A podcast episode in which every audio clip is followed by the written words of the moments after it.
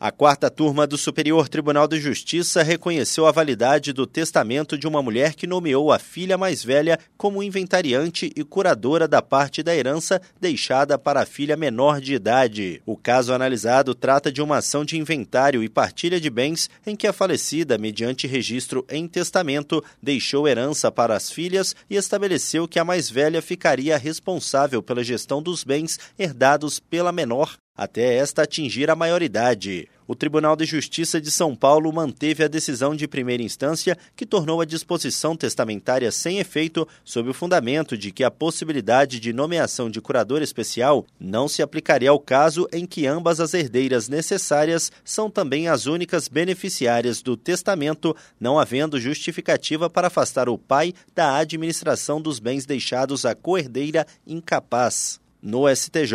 o colegiado da quarta turma reformou o acórdão sob entendimento de que a possibilidade de nomeação de curador especial para gestão de bens deixados a herdeiro menor, ainda que a criança ou adolescente esteja sob poder familiar, está prevista no parágrafo 2 do artigo 1733 do Código Civil e, portanto, não há razão para não ser preservada a vontade expressa em testamento. O relator, ministro Marco Buzzi, considerou que não há, no caso, nenhum prejuízo aos interesses da coerdeira incapaz. Ele ressaltou que a interpretação do mencionado artigo do Código Civil deve se guiar pela preservação da autonomia de vontade do testador. Do Superior Tribunal de Justiça, Tiago Gomide.